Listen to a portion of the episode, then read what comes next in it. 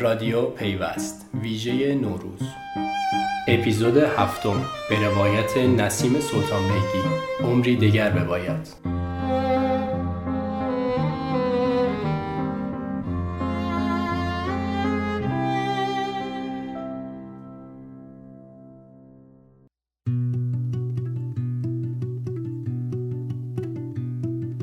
میترسم از این کشور خوزیده خوشبخت. بیدار بشم این طرف مرز نباشی. امید این واژه چهار حرفی کوتاه اما عمیق. همون چیزی که شاید جاش تو زندگی خیلی از ماها خالی باشه. یه روزی که خیلی هم دور نیست امید شد بذر هویت ما. بعد دولت تدبیر امید اومد. و حالا خیلی از ماها در آستانه ناامیدی وایسادیم چی شد که امیدمون ناامید شد؟ اصلا ناامید شدیم یا نه؟ خیلی حرفا میشه زد اما این مسئله چیزی نیست که بشه تو سه چهار دقیقه راجبش حرف بزنیم. به جاش می‌تونیم از این بگیم که فضای مجازی چقدر ما رو امیدوار کرده. چقدر ناامید. اصلا کارکرد فضای مجازی چیه؟ فضای مجازی اومده ما رو امیدوار کنه یا ناامید؟ احسان یکی از دوستای منه. ترانه سراست؟ بازیگر سینما و تئاتر فیلمنامه و نمایشنامه هم می‌نویسه. اولین کسی بود که رفتم سراغش و ازش پرسیدم به نظرش فضای مجازی چی کار می‌کنه با ما. امیدوارمون می‌کنه یا ناامید اینستاگرام اصلا این اساسا این شکلیه که آدم ها رو با هم رقیب می‌کنه تو هر چیزی. دوست داشتنی تر بودن تو جذاب تر بودن. که حالا به تعداد لایک بستگی داره به تعداد فالوور بستگی داره. و این میزان از رقابت رفته رفته چون میشه یه آدمی که بر اساس عکس ها داره زندگی می‌کنه. این یعنی موفقیت. از خود زندگی انگار لذت نمی‌بریم. و این اون چیزی که من ازش میترسم و بدم میاد. تو خو زمین باشم و بارونی و گندم. بیدار بشم اما کشاورز نباشی خیلی ترسناک شده این میزان از رقابت بین آدم ها و اتش دیده شدن که این ضعف آدم ها نیست فقط یا ضعف این اپلیکیشن ها نیست فقط. بستگی داره به جامعه به سازوکار جامعه. رفته رفته تبدیل میشه این فضا به یه جای عجیب غریبی که خبرها انقدر دستمالی میشن و انقدر یک کلاق چل کلاق میشن گاهی که چیزی که تأثیری که داره رو ما می‌ذاره تاثیر غم این خیلی ناامیدت می‌کنه این خیلی ناراحتت می‌کنه. چون همه با هم مسابقه دارن میدن که کی بهتر تسلیت میگه. چرا درباره چیزهای بهتری حرف نمی‌زنیم؟ هر اتفاقی من منظورم یه چیز گنده ای نیست هر اتفاقی. شاید حجم اتفاقهای بد عمومی که در امسال افتاده زیاد بوده. بوده واقعا. امیدی که داری میگی این شکلی معمولا ناامید میشه. چون فقط خبر بد داری می‌خونی. خنده داراش یا خنده داراش یه سری آدم هم که دارن قربانی میشن. که بیچاره یه بار از درش در رفته گفته کچلیک. تا اون آدم رو نابود نکنن در ویدئو و جلوی دوربین ولت نمی‌کنن و اونم ول نمی‌کنن. و رفته رفته همون اتفاق بامزه ای که تو می‌تونستی یک بار یه ویدئو ببینی. مثلا این چه بامزه بچه بامزه ای اینجوری گفت کچلیک. تبدیلش رو می‌کنن به یه سری قربانی که تو با اونا گریه می‌کنی کم کم. این دیگه اصلا اون شادی هم از بین میره و تو میترسی. این خیلی ناامید کننده است. و رب به هممون داره. به یه چیز عمومیه. میترسم از اینجا بری و خونه برم به لحشم تو به معماری آوار بخندی. خاطره یکی دیگه از دوستامه. موزیسیانه از اونم همون سوالو پرسیدم. خاطره به هم میگه؟ کمیت رفته بالا.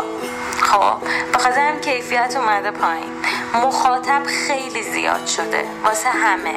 همه می‌تونن آرتیست باشن چون مخاطبین زیادن. یعنی دیگه نمی‌دونم اگه خدا بیامرز ممیز زنده بود این همه مخاطب داشت قرار بود چه نوع گرافیکی به جامعه تحویل بده. خیلی ربط داره به جامعه. به خاطر اینکه خیلی مردم تو فشار روحی روانی و هر منتظر هر چیزی هن که بهش بخندن یا هر چیزی هن که reaction نشون بدن. اما خیلی دارن هر روز و هر روز معمولی و معمولی تر میشن و فکر نمی‌کنن به اینکه محتوایی تولید بشه که درست باشه.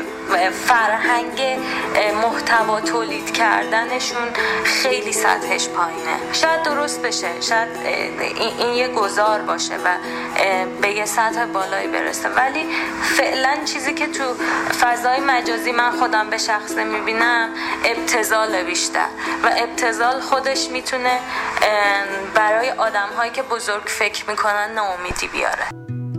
آواره بشم مملکتم دست تو باشه. هیهات اگر ارتش موهات نبندی. میسم دوست دیگه منه که روزنامه نگاره اون در جواب سوالم به هم میگه مولوی میگه هر که او بیدارتر پردردتر. هر که او آگاهتر رخ زردتر تو نگاه اول به نظر می‌رسه کارکرد شبکه های اجتماعی تو ایران اینه. یعنی اینکه ما رو از اتفاقات دوروبرمون و دنیا مطلع می‌کنن و به طور طبیعی کسانی که از همه اتفاقا مطلع هستن خیلی خوشحال و خورسند نیستن. اما این فقط یه بخش قضیه است. یه پدیده وجود داره در دریا به اسم جریان های شکافنده. موجهایی که از طرف ساحل به سمت دریا میرن بعضی موقع سرعتشون انقدر زیاده که از سرعت سریعترین شناگر المپیک هم بیشتره. یه شناگر معمولی وقتی می‌خواد به سمت ساحل برگرده این موجها می‌خورن توی سینهش و انقدر این اتفاق تکرار میشه که شناگر خسته میشه و در نهایت غرق میشه. شبکه های اجتماعی در ایران تقریبا یه همچین کار کردی پیدا کردن یعنی اخبار بد مدام توشون اکو میشه. و دست به دست میچرخه همه روش اظهار نظر می‌کنن و این باعث میشه که آدم ها افسرده بشن ناراحت بشن و تاثیر اون اتفاق بعد خیلی بیشتر از اون چیزی که در واقعیت هست روی ذهنشون باشه. یه نکته دیگه هم که باید در نظر داشته باشیم اینه که نسل ما به میانسالی رسیده و به طور طبیعی ممکنه دچار افسردگی میانسالی بشه و ناامیدی امروز می‌تونه از اون زاویه هم مورد بررسی قرار بگیره. دیوانه چه دیوانه ببیند خوشش آید. میترسم از اون لحظه که دیوونه نباشی. دوست داشتم می‌تونستم از همه مردم کشورم این سوال رو بپرسم من فکر می‌کنم جواب این سوال همون چیزیه که خیلی از گوش ها باید برای شنیدنش تیز باشه. شاید بتونیم بگیم مشت نمونه خرواره. مشتی که من رفتم سراغشون و ازشون پرسیدم. شما هم اگه دوست دارید بپرسید. شاید شنیدن این جوابا حداقل چشمای خودمون رو باز کنه و کورسوی امیدهای تازه به زندگیمون بتابونه. من سالهای زیادیه که منتظرم که یه روز خوب بیاد. کی می‌دونه؟ شاید هم یه روز بالاخره بیاد. ادامه بده. به لبخند.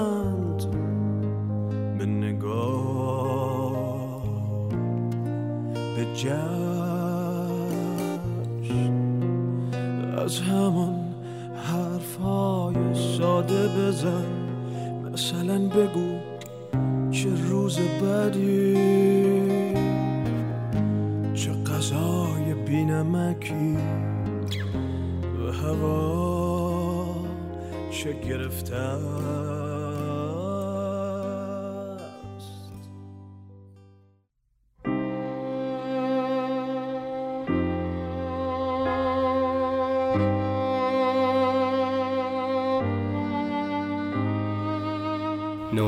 مبارک. این داستان ادامه دارد.